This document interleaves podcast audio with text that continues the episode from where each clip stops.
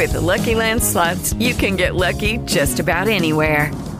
This is your captain speaking. Uh, we've got clear runway and the weather's fine, but we're just going to circle up here a while and uh, get lucky. No, no, nothing like that. It's just these cash prizes add up quick. So I suggest you sit back, keep your tray table upright, and start getting lucky. Play for free at LuckyLandSlots.com. Are you feeling lucky? No purchase necessary. Void where prohibited by law. 18 plus terms and conditions apply. See website for details. When you don't go to Geico.com, car insurance can be confusing. Like Swedish techno confusing. Bark, bark, meow, meow. Dance with me, purple cow. Bark, bark, meow, meow. Ooh, you lovely cow. Geico makes it easy. With 24 7 access, all you have to do is go to geico.com and you could save money on car insurance. It just makes sense. Unlike, you know. Dance with me, purple cow. I like your move.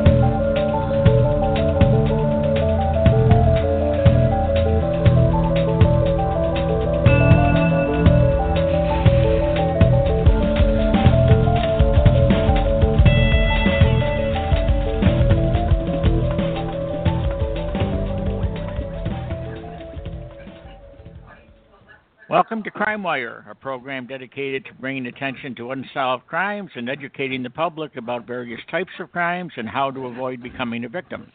If you'd like to submit a case to Crime Wire or suggest a topic for a future show, please email us at thenewcrimewire at gmail.com. My name is Denny Griffin, and on today's show, my co host Delilah Jones and I welcome back Robert Swezskowski, Undersheriff of the Oneida County, New York Sheriff's Department. We're going to talk about identity theft and also what to do if you are suddenly involved in a crime in progress. Under Sheriff, thanks for coming back on the show. Uh, thank you very much, Denny. I appreciate being here. Uh, let's start out, if we could, with identity theft. Uh, identity theft is a crime in which an imposter obtains key pieces of personal information, such as a social security number or a driver's license number, in order to impersonate someone else. The information can be used to obtain credit, merchandise, and services in the name of the victim or provide the thief with false credentials. In addition to running up debt, an impostor might provide false identification to police, creating a criminal record, or leaving outstanding arrest warrants for the person whose identity has been stolen. Undersheriff, please tell our listeners some of the ways identity thieves obtain a victim's information and what we can do to keep from becoming a victim. Uh, Denny, that's going to be anywhere from someone actually uh, misplacing identification or identification being stolen, and that could be physically stolen, whether it's someone's wallet, purse, um, information taken from the mail. Um, it's also information that uh, some of these identity thefts get online. Um, also, you receive, we talked about uh, in another show, the uh, scams that are out there you receive phone calls where people will solicit uh, information from you stating uh, it's regarding an outstanding loan, a car warranty, an IRS matter, whatever it is, uh, one way or another. Um, there, whether it's through electronic means, uh, the mail, uh, on the phone, or actually physically stealing stuff. There's just a number of ways that thieves are looking to get that uh, personal information, and it's it's not just your social security number, your date of birth, even your your name um, address any other pertinent information that may help them, um, you know, gain uh, credit or uh, utilize some type of uh, monetary funds uh, with the access they have to your personal information. And uh, uh, as you mentioned in a previous show, we we talked about some of the scams and the online scams and so forth, and um, we we discussed it that, on that show about when these people uh, contact a potential victim looking for information, uh, personal information, uh, if, if common sense has to come into play if you are the target, because if it looks too good to be true, if something doesn't sound right, uh, doesn't feel right, if supposedly your your financial institution is contacting you about a matter with your account, and they the email comes across as dear sir or madam or that type of thing. I mean, they should Right. have the information. They shouldn't have to ask you for it, and they should know who they're dealing with. So it's it's critical. I think uh, you'll agree, under sheriff, that when when you're being targeted for one of these scams, uh, whether it's to for an identity theft operation or uh, just a financial fraud, whatever it is, you've got to be very alert and uh, you know use good judgment and don't rush into things. Think them over a little bit before you start giving out uh, information to people. Absolutely. Um, you know, that's one of the uh, best ways to avoid identity theft is have that preparation in mind. You know, that mindset that if someone is legitimately trying to get a hold of you, they already have all that information. Um, you know, verifying sources that are that are looking uh, for information, uh, making sure they're credible. You know, making sure it's necessary that you give out that information. I mean, simply asking, you know, why do you need my social security number? If you're just trying to identify, you know, people may say, oh, we're trying to verify who you are. I mean, again, if they're legitimate, um, you know, it's mo- it's mostly only financial institutions that you maintain business with, or uh, someone you may have a loan through, or something like that, where they're going to need uh, your entire social security number. And even then, most of them only ask for like your first three digits or your last four digits. Yeah, and if uh, is there any advice for a person? Let's suppose that you get one of these phone calls or an email uh, asking you for information, and and you uh, you do respond right away. Maybe it's the IRS thing threatening that they're going to audit you or something if you don't respond and give them information, and um, you do bite, and then afterward you start thinking, hey, wait a minute. something's fishy here. Maybe I shouldn't have done that. Is there anything you can do at that point? I mean, maybe should you contact your bank, for example, or where you have your credit cards and just put them on alert, or do you just wait and see if anything bad happens? Sure, there's there's about uh, a half a dozen different things that someone should do, and again, whether you willfully, accidentally, or unintentionally gave away this information, or it was actually obtained through some other illegal means. Um, the first thing to do is is uh, you could put a fraud alert on your credit report.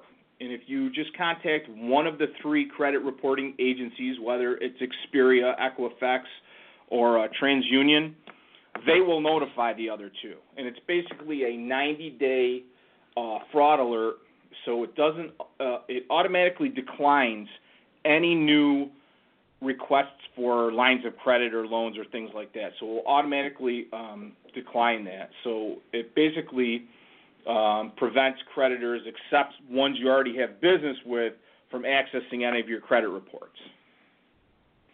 Um, ano- another thing, contact um, any of your uh, institutions or people, uh, banks that are directly affected. So if you know it's a certain, hey, it was my HSBC card that they got the information from, or it was my auto loan, or whatever it is, contact that um, individual entity uh, itself and make sure they're aware that that has happened. Typically, you'll get issued new cards. They'll close that account.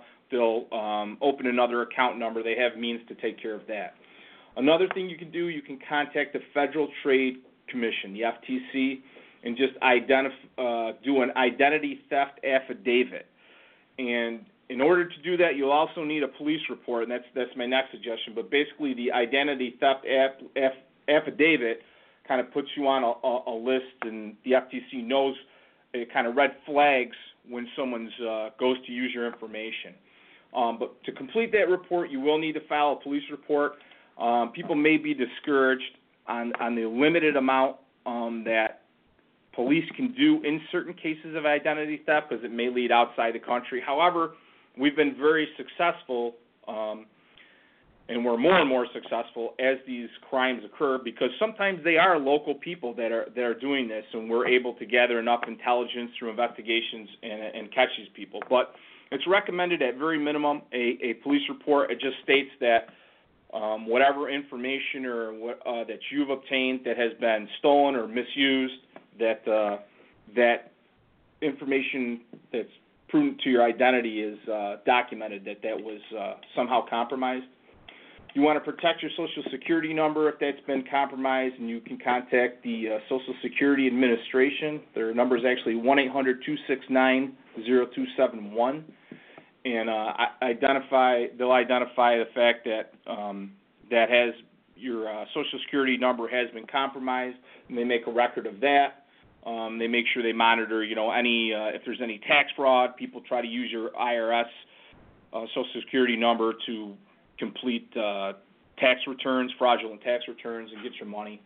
And another option you could do if you know that happens is you can sign up for a credit monitoring service, and basically they will notify you. It's, you pay a monthly or annual fee, and they notify you of any uh, activity at all on your credit report, anything pertinent to your current credit situation, or anyone trying to file new things. Well, you know, I'm glad you mentioned the uh, the credit reporting because, uh, and I'm I'm not doing this to plug them, but I happen to have been with LifeLock for several years. I had an account for my wife and for for me, and over the years, on two occasions, they have caught fraudulent activity right at the start. As soon as somebody tried to use a credit card um, that looked suspicious. They reported it, and we got everything straightened out with minimal damage. And yeah, they're they're so a great I, service, and uh, again, you know, it's something that's optional. You mentioned LifeLock. A, a coworker of mine, same thing. He got a phone call about a student loan, and he had a student loan, and he gave out a social security number, and he started thinking about it. That the company never identified themselves, and he he did the same thing. He signed up for the LifeLock probably within three months, like you said, he got a notification that there was someone tried to initiate a credit application. It was it was denied. But uh, it's definitely a good service, and it's it's something good to have out there. Like anything else, just make sure um, you look into the service that it's a reputable service. Um, again, you're probably not going to get something for nothing, so it is going to uh, cost you know some type of uh, fee. Yeah, it's uh, it's like an insurance policy to some degree, I guess. It's you know that there is a cost involved, but it can can prevent uh, from suffering major financial consequences if you don't have any protection. So I I, I think uh, at least in my opinion, it's it's a good uh, it's a good investment. Um, you also mentioned that the the identity thieves, um, you know, different places and agencies you can report the problems to, including a local police report um, and to federal agencies. I'm assuming if something was done through the U.S. mail, uh, you you also have a federal issue, uh, maybe using the mail as part of a fraud, um, and if stuff's done on the internet, I mean, you can be involved actually with multiple jurisdictions, can't you? If you're a victim, you can have federal federal crimes, local crimes, Absolutely. and all kinds Absolutely. of stuff. I mean, you could be dealing with the Treasury Department, you could be dealing with the U.S. Postal Inspection Service, um, you know, a, a myriad of different um, agencies. There's there's actually a guide on uh, consumer.ftc.gov. That's consumer.ftc.gov, and that kind of walks you through everything that I, that I've talked about, some of the recommendations. But yeah, you I mean, you hit it on the head. If if it happens, it's a lot of work. Um, to prevent some very serious things that could happen. So you know you don't really want to wait and say, gee, you know, let's see what happens. Uh, the best thing to do is take those preventative measures that might cost you, you know, uh, a few hundred dollars as compared to potentially thousands of dollars, and then trying to repair credit reports and trying to dispute charges. Um, the prevention part, you know, the quicker you act on it, the better. And yeah, I somewhat. Uh, well, I guess now it's. I can say it was humorous uh, to some degree, but uh, several years ago, back in the '90s, I was paying uh, estimated taxes, quarterly estimated taxes to the IRS, and I was still working at the time. I was working in security out in Las Vegas, and I had to be to work early in the morning, and we had a mailbox out in front of our place, and you just put the flag up, and the, the the post office would know that you had outgoing mail. So before daybreak, I I would put my mail into the mailbox, put the flag up, then go to work. Well, I got a notice one day from uh, uh, the IRS about my tax payment, I come to find out what happened was there was a crew, or at least a couple of guys, and they were going through the residential areas prior to dawn, before daybreak, looking for mailboxes with flags up. And they would open the mailboxes, take out the outgoing mail. In a lot of cases, there'd be credit card payments. In my case, an IRS payment um, that were going out, and they would steal these. And of course, open them up, and they get your credit card information. Uh, in my case, social security number and all that kind of stuff. And um, of all the things for them to steal was the IRS. Uh, but I ended up dealing with the postal inspector, with the IRS, and with various, and and we got the thing resolved. And the only, uh, and they also stole a credit card payment, uh, outgoing. And the only thing that went on the credit card was I got billed for fifty-five dollars worth of fried chicken, a Kentucky Fried Chicken. uh, uh, nothing else, nothing else happened with that. But again, I was very fortunate, and uh, I didn't know the credit. I didn't know this stuff was gone until I got the notices. So they had this information, whoever you know, for for a while before it came sure. to my attention that there was even a problem. And um, like I say, I, again, I was very fortunate. It could have been a heck of a lot worse, but uh, I know it does happen. And these these criminals that are out there, I mean, you know, nothing is sacred with them. They'll they'll do whatever it takes for them to get the information from you. Oh, absolutely, absolutely. Well, what other ways? You know, we've talked a lot about electronic ways that they are able to steal your information. What other ways? Like, is it true people really go through your trash? So you should shred everything that has your name, address, anything on it. Um, you know, what are your feelings about that? Yeah, unfortunately, uh, Delilah, that's that. It still happens. I mean, people do the old manual, you know, going through garbage, uh, stealing people's mail. I mean, it's a lot easier to steal someone's mail than go go through the trash, but still they'll do that. Um, especially where they in areas um, that there may be an affluent area or um, a high population area. Uh, you know, maybe a, a business uh, depending if people work in banking industry, some um, financial industry, things like that. You know, there's there's a number of ways that that people try to well, pretty much any way they can try to uh, gain information. Um, there's you know there's people that on uh, public transit, you know, stand up over people's shoulders and and um, monitor what they're doing on their tablets and their phones and things like that. So just any possible way that they can gain information from people, these people do it. I know there was one ATM scan where people would actually leave a phone near an ATM and it would basically be capturing information from people's transactions and it you know we started to get in the habit of of looking around the ATM to make sure someone wasn't leaving some electronic device around trying to record um, transactions for uh, information.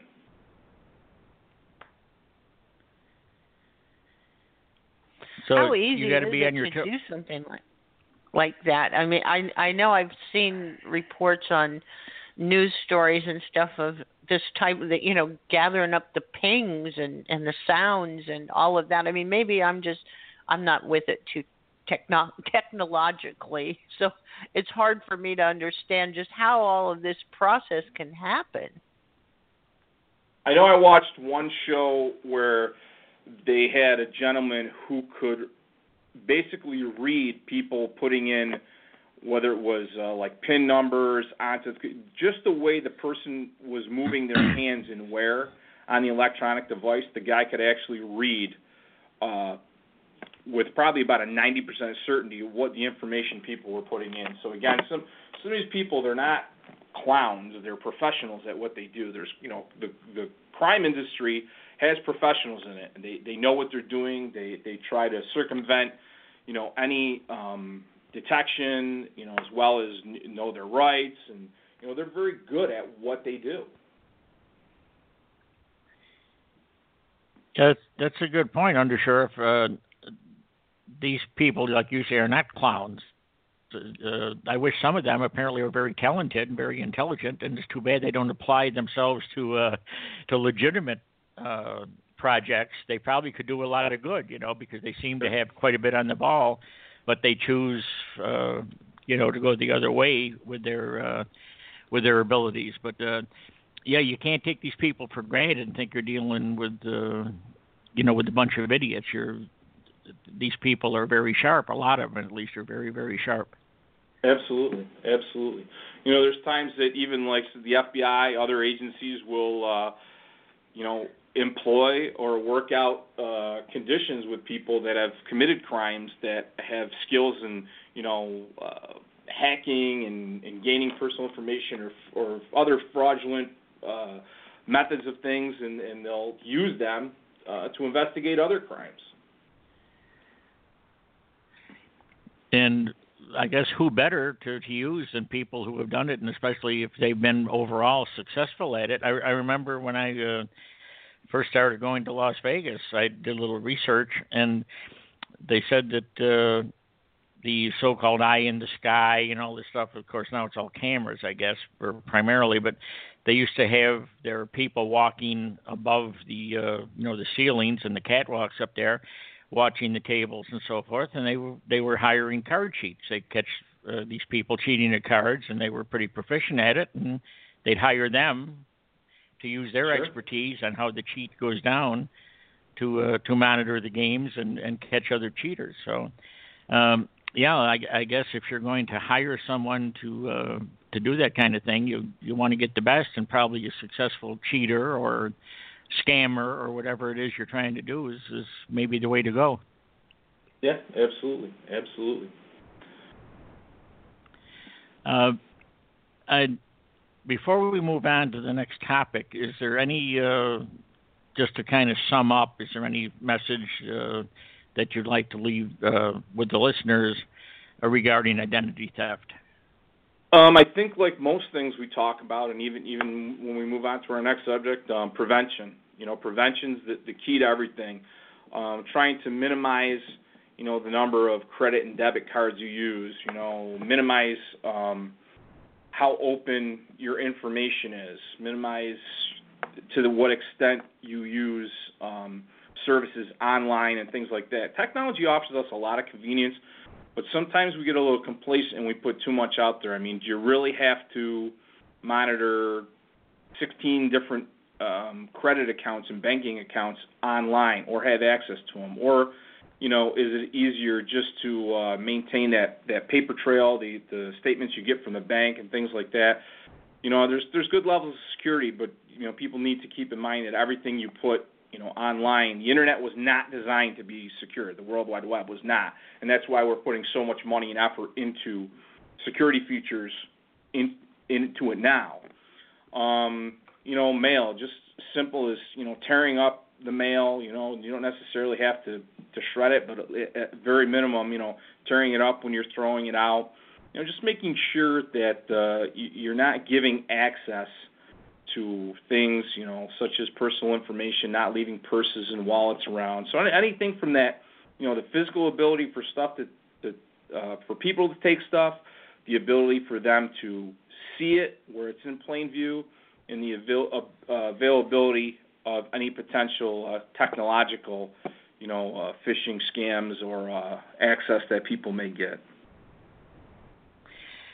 Okay, to, now I'd like to move on to something we've been talking uh, about crimes that are don't necessarily involve physical safety. We're talking about uh, frauds and things that can be very damaging. Uh, they can, you know, if you're a victim of identity theft and so forth, you can lose a lot of money. You can have to go through uh, an awful lot of grief and aggravation to restore your credit and and so forth. But uh, next, I'd like to talk about where your uh, physical safety may be in jeopardy. And and what I'm thinking about is, uh, let's suppose you're you're driving home at night from somewhere, you stop at a traffic light, and uh, all of a sudden a couple of thugs come up to to carjack you, or you're you pull into your driveway and you notice maybe that something isn't the way it should be. For example, if it's night, maybe you see what looks like a flashlight beam uh, through your window, or uh, a, a strange car that shouldn't be there is parked in the, you know, in the vicinity of your place.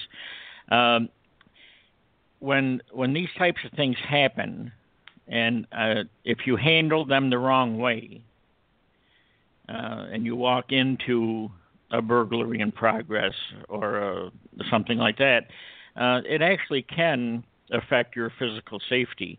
So I'd like to talk a little bit about those types of situations and what you should do if you walk into uh, or encounter a situation like that. Is there a time to uh, to flee? Should you should you flee? Should you call 911? Should you investigate yourself? And if worst comes to worst, are there is there ever a situation where you really should fight? I know sometimes you're told, well, comply and everything will be fine. You know, you might lose your wallet or whatever, but but you'll live. But is there ever a case of maybe there's indicators from your assailant that that isn't going to work, and that maybe your only chance is to try to to fight for your own survival. So, Undersheriff, could you take us through some scenarios of uh, of what a, a person might encounter or be drawn into where their physical safety could be in jeopardy and uh, and what they should do. Uh, obviously, every situation is different, the, you know, but in general terms, uh, uh, what is the best chance you to escape and get out of the situation in one piece? Sure. So I'm going to walk through some basics as far as we when we use terminology because there's a lot of confusion between burglary and robbery sometimes.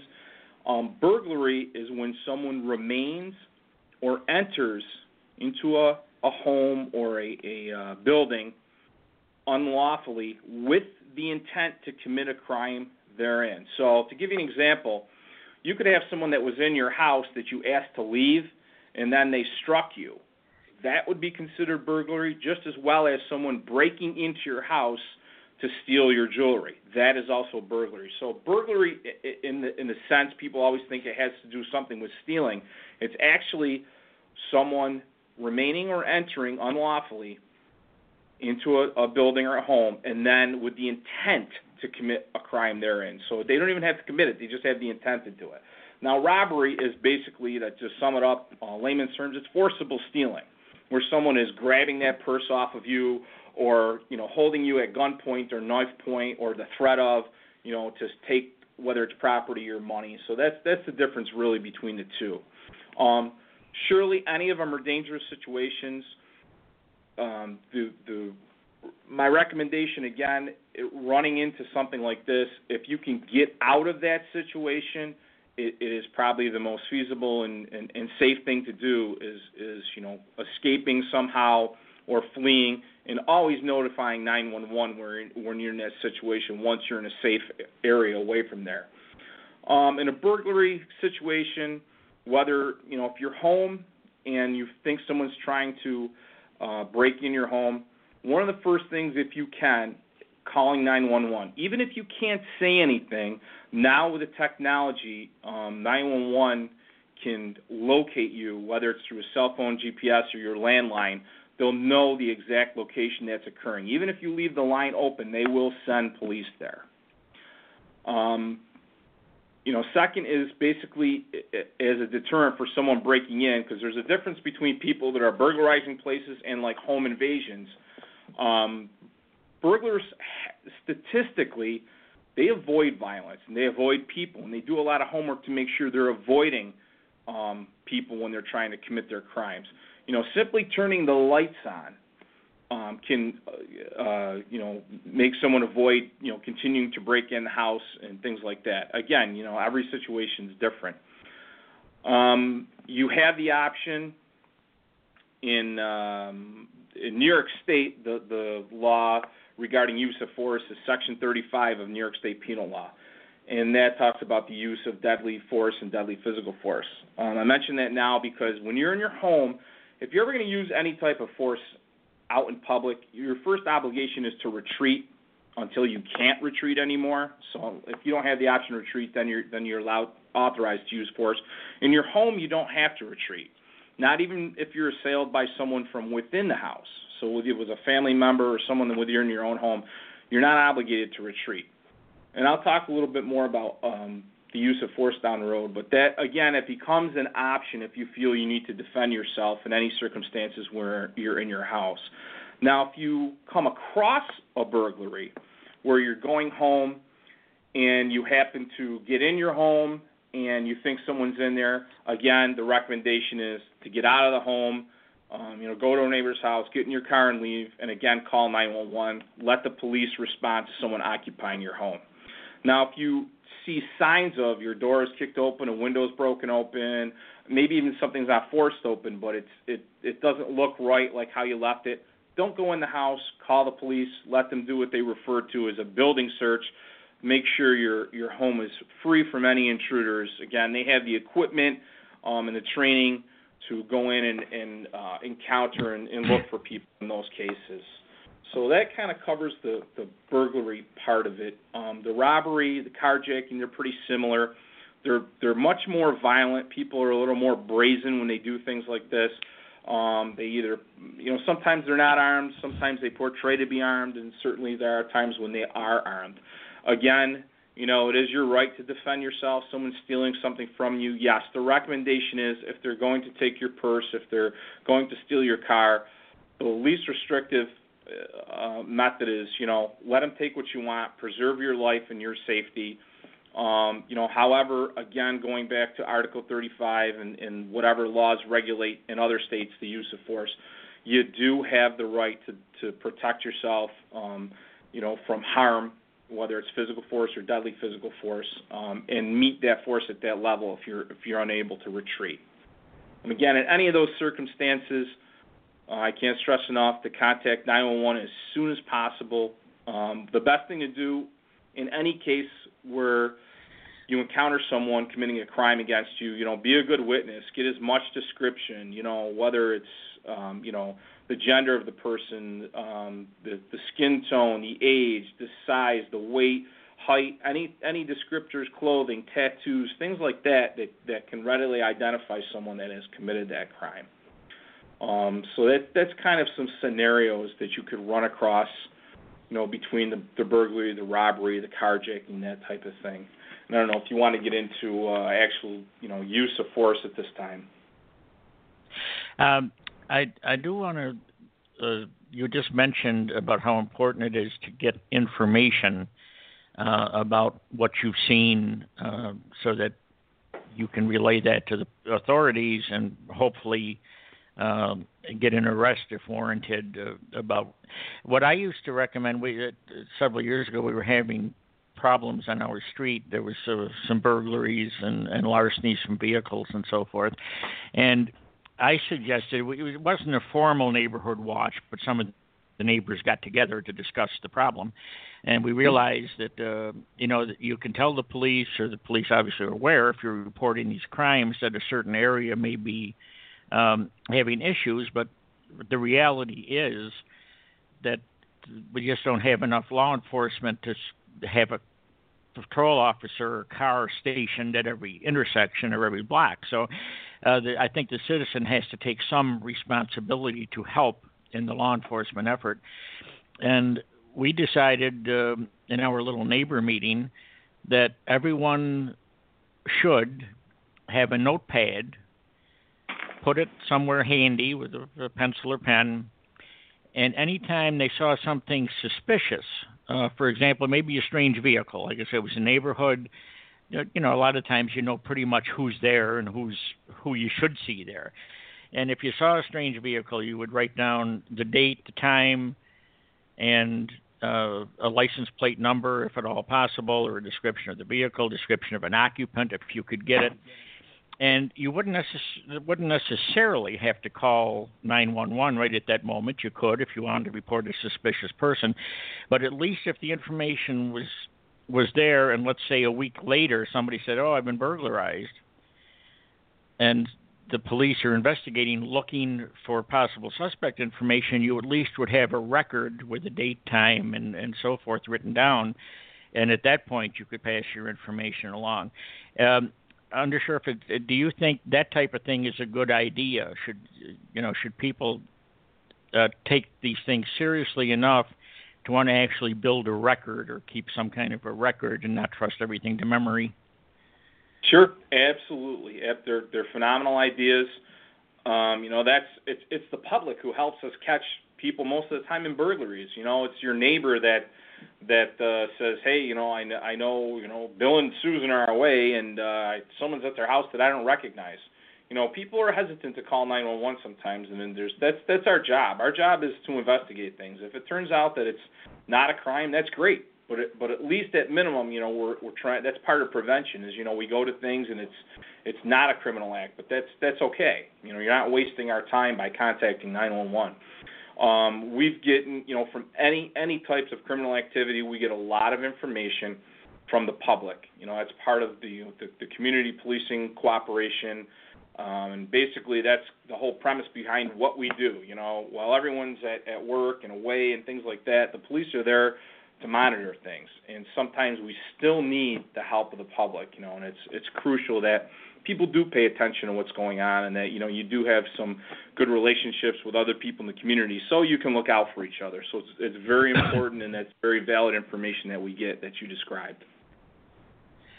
Um, the the other uh, thing you mentioned about the use of, uh, of force and, and up to and including deadly physical force, um, I remember it wasn't too long ago one of the uh, incidents from Florida that drew a lot of attention was the Trayvon Martin thing, the George Zimmerman uh, shooting. Uh, and there was a, a, lot of talk in that, and in other cases about when was especially uh, a, a, citizen, a private citizen, um, able to use the deadly physical force. And there are certain things I believe, and maybe you could share them with us, that you definitely don't want to do, that would definitely not qualify as uh, as self defense or, or the justifiable use of force. I'm I'm thinking about the uh, you know you you hear a noise out in your garage, you, you're a homeowner, you grab your handgun and you go out to investigate.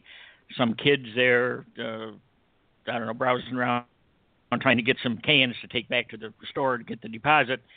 He goes running out, and you chase him down the street and shoot him a couple of times in the back. I mean, that's barely obvious, but uh, there are certain times when when you just can't pull out the gun and start blazing away. So, could you give us some of those that that definitely would get you in serious trouble if you did them? Yeah, Denny. In general, in most um, use of force laws throughout the country are, are pretty much the same, if not similar. It's just where they extend. You talked about Florida. Florida extends that castle doctrine, or that we talk about where you don't have to retreat in your home. They extend it to your car. Some states extend it to your workplace. You should be familiarized in what state you're in. In New York, it's simply your home that where you do not have to retreat. Um, it's important to know know that portion of the law. Typically, they're not long or extensive. So it really behooves people to uh, take a look at your use of force laws, your justification of that use of force, and understand it thoroughly. I, I can't say a person being in one situation or another, um, one may use force, one may not, one may use deadly physical force, one may use physical force. The law pretty much clearly defines it that if you believe the threat is actual or imminent. And by actual, so let's use physical force for an example. If I'm kicking you, it's an actual use of physical force. I'm actually kicking you. If I rise my hand above my head and tell you I'm going to punch you, you don't have to wait to be punched to understand that physical force may be used against you. That is an imminent act of, of physical force. You believe that I'm going to punch you. Um, and the same applies with deadly physical force. If someone's using deadly physical force against you, stabbing you, or someone pulls out a gun, you don't have to wait for them to shoot. You have to believe that that threat is imminent. So it's up to, and that's why the law is designed like it is. It's up to the individual. There's cases where a, you know, 300 pound, six foot four man attacks a 98 pound, five foot one woman and and starts punching her now, to her, that could be deadly physical force, and she may, if say armed with a handgun, take that handgun out and shoot the person because she believes if she continues to be hit by this person, she's going to die. Where someone of more equal stature to him, they may just consider that a physical force altercation. So the law is really designed for with the specific um, situation each person may be in in mind with how they may deal with it. Now, you talk about the obvious ones you know, someone's pounding on your door in the middle of the night, you shoot through the door, you're you're probably going to need an attorney the next day. Um, you know, kids are in your garage and you shoot into your your garage because you know some kids were rifling through your garage.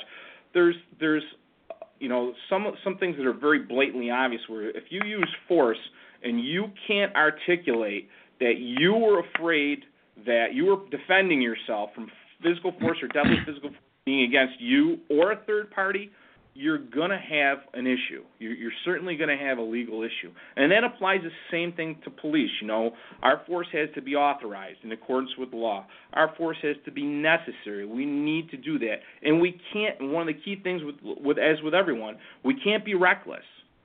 So even if we're in a mall and uh, someone you know pulls out a knife and starts running at me but there's 13 people behind them i have to be careful and make sure i know that if I used my firearm, I wasn't going to hit anyone else. Because if I did, that's reckless. I'm still responsible for that. So there's there's certainly some some key things that you want to ensure when you're using force, and that is, is that there is an act that is actual or that is imminent, which you think is certainly going to happen. That is going to determine if you're going to use force, and then what type of force being used against you. Do you believe, hey, I, I'm going to incur a physical injury, potentially, or you are, or is it to the rise to the level of deadly physical force? So, threat realistic, a realistic threat, or what can be perceived by the victim, uh, potential victim, is really critical. Then it, it's got to be there, and it's got to be where a reasonable person could perceive the event or perceive the activity going on as an actual threat or imminent threat to their safety and well-being. Absolutely, absolutely. And that's that's where you hear the story. Like if you're at your house, you know, and you shoot someone and they're outside, drag them back in. We don't we don't ever want to do that. You're messing with a crime scene. It, it's not where or how it happens. It's the elements of what is happening and what you perceive. Again, someone broke into the house late at night. Three kids are upstairs. Mom's home alone. She gets a shotgun. She she she yells out, "Leave!" Leave and the person doesn't leave and she shoots them, if she articulated, I was in fear for my life, that person killing me and then going killing my children, you know, that would that would be the justification that that the the law would be looking for. And again, you know, people shouldn't think it's it's a pass. Hey, you, you know, um, let me give you an example. In in 2010, in an AT&T store in the village of New York Mills, where I was a police chief and working a man came in. He shot one of the employees. There happened to be an off-duty police officer there. He shot and killed the uh, shooter. And uh, when we, after you know, we responded, um, we actually you know determined it was an off-duty police officer that shot him.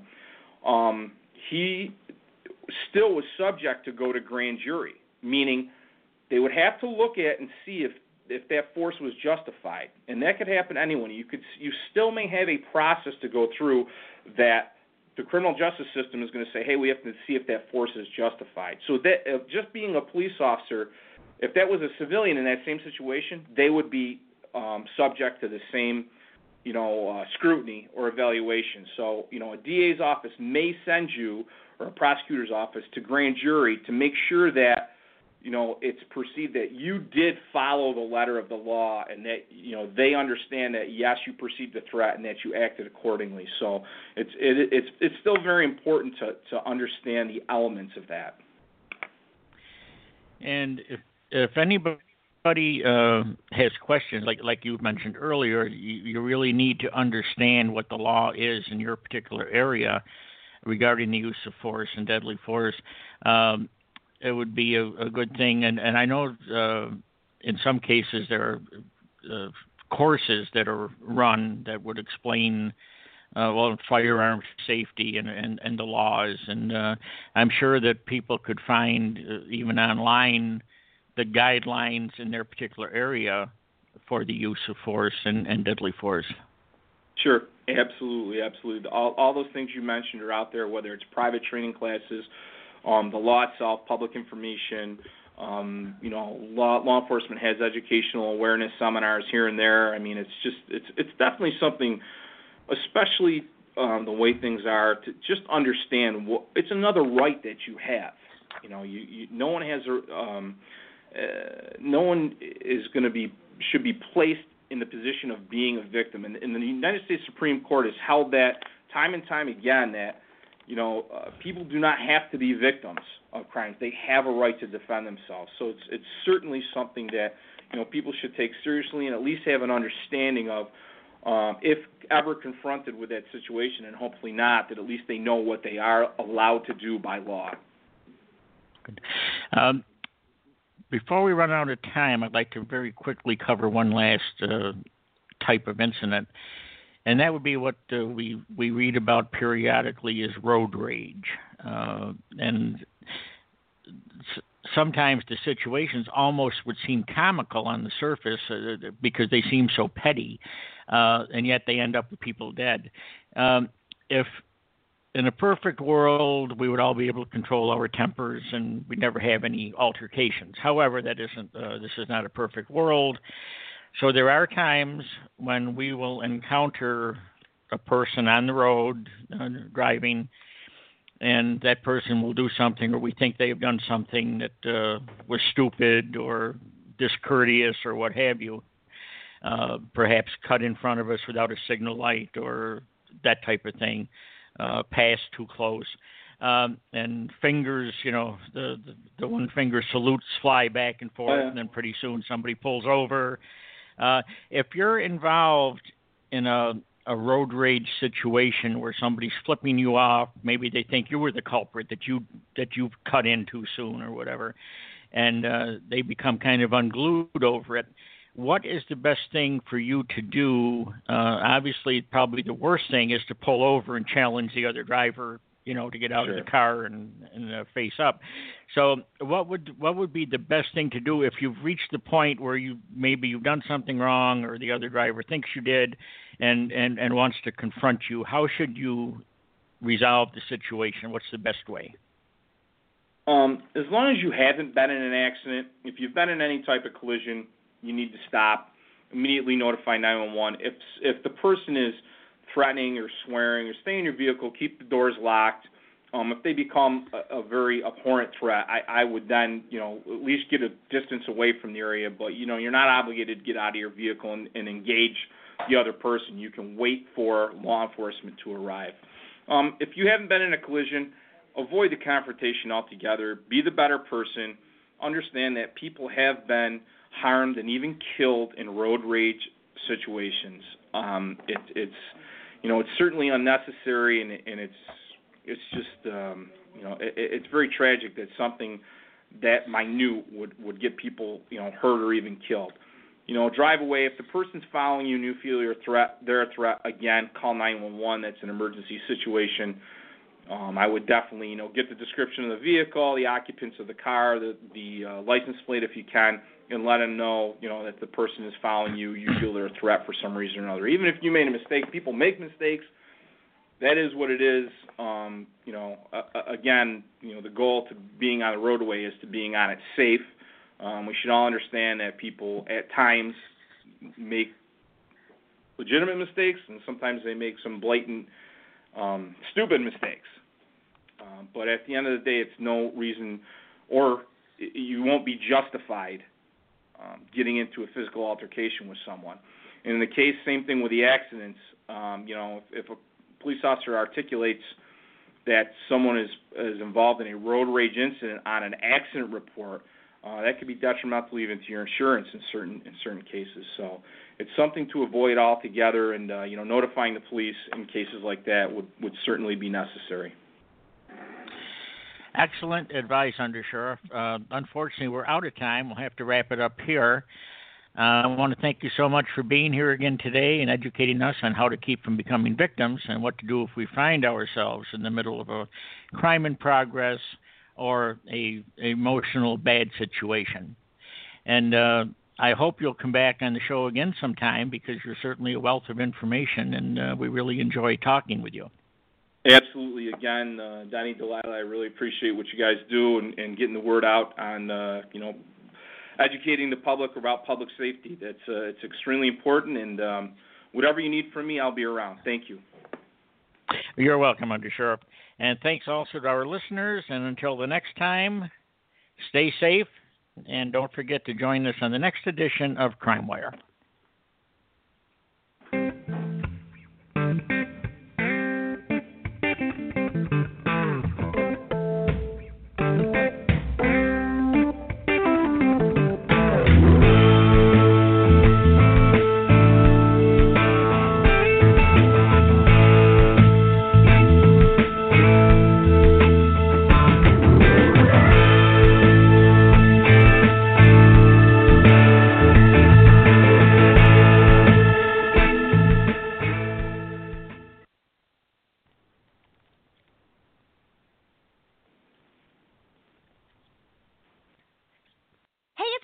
And this is my impression of a politician. I believe in the people and their cars and progressive and the fact that you, yes, you can plug in Snapshot to save even more money for being a good driver. I also believe in Sasquatch, but more as a joke, but also kind of seriously. Safe drivers save with Snapshot from Progressive. I approve of this message, and Sasquatch, if you are real, you can totally be my running mate. Progressive Casualty Insurance Company. Snapshot not available in all states. Flo, and this is my impression of a drill instructor directing a musical. Town hot! Get those tap heels in line and let me see those jazz hands. Are you bundling your home and auto insurance through Progressive?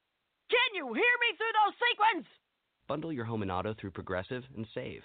Left, left, left, and step change. Progressive Casualty Insurance Company affiliates. Home insurance provided and serviced by other select insurers. With Lucky Land slots, you can get lucky just about anywhere. Dearly beloved, we are gathered here today to. Has anyone seen the bride and groom? Sorry, sorry, we're here. We were getting lucky in the limo and we lost track of time. No, Lucky Land Casino, with cash prizes that add up quicker than a guest registry. In that case, I pronounce you lucky. Play for free at LuckyLandSlots.com. Daily bonuses are waiting. No purchase necessary. Void where prohibited by law. 18 plus. Terms and conditions apply. See website for details.